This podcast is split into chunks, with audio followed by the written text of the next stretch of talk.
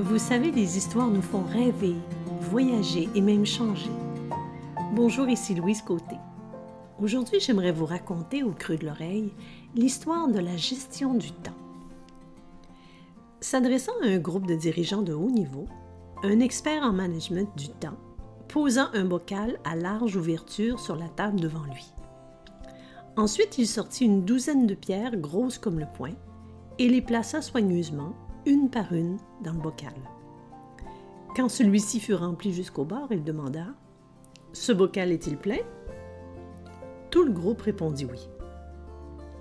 Vraiment Il sortit de sous la table un seau de gravier qu'il versa dans le bocal. Il secoua ce dernier et les graviers tombèrent dans les intesticides entre les pierres. Souriant, il demanda au groupe Et maintenant, ce bocal est-il plein? Probablement pas, dit quelqu'un. Eh bien, il sortit un seau de sable et le versa dans les interstices laissés par les pierres et le gravier. Et de nouveau, il demanda Ce bocal est-il plein? Non, dit le groupe en chœur. Bien, dit-il à nouveau, en sortant une carafe d'eau. Quand il eut versé de l'eau jusqu'au bord, il regarda le groupe et demanda À quoi sert cette expérience?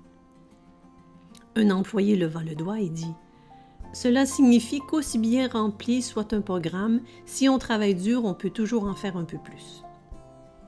En fait, non.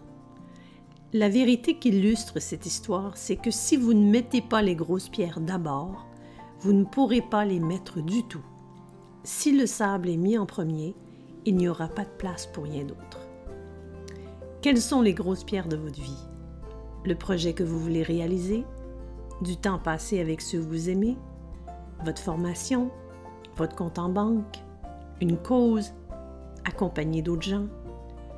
Demandez-vous quelles sont les grosses pierres de votre vie professionnelle et personnelle, puis remplissez le bocal.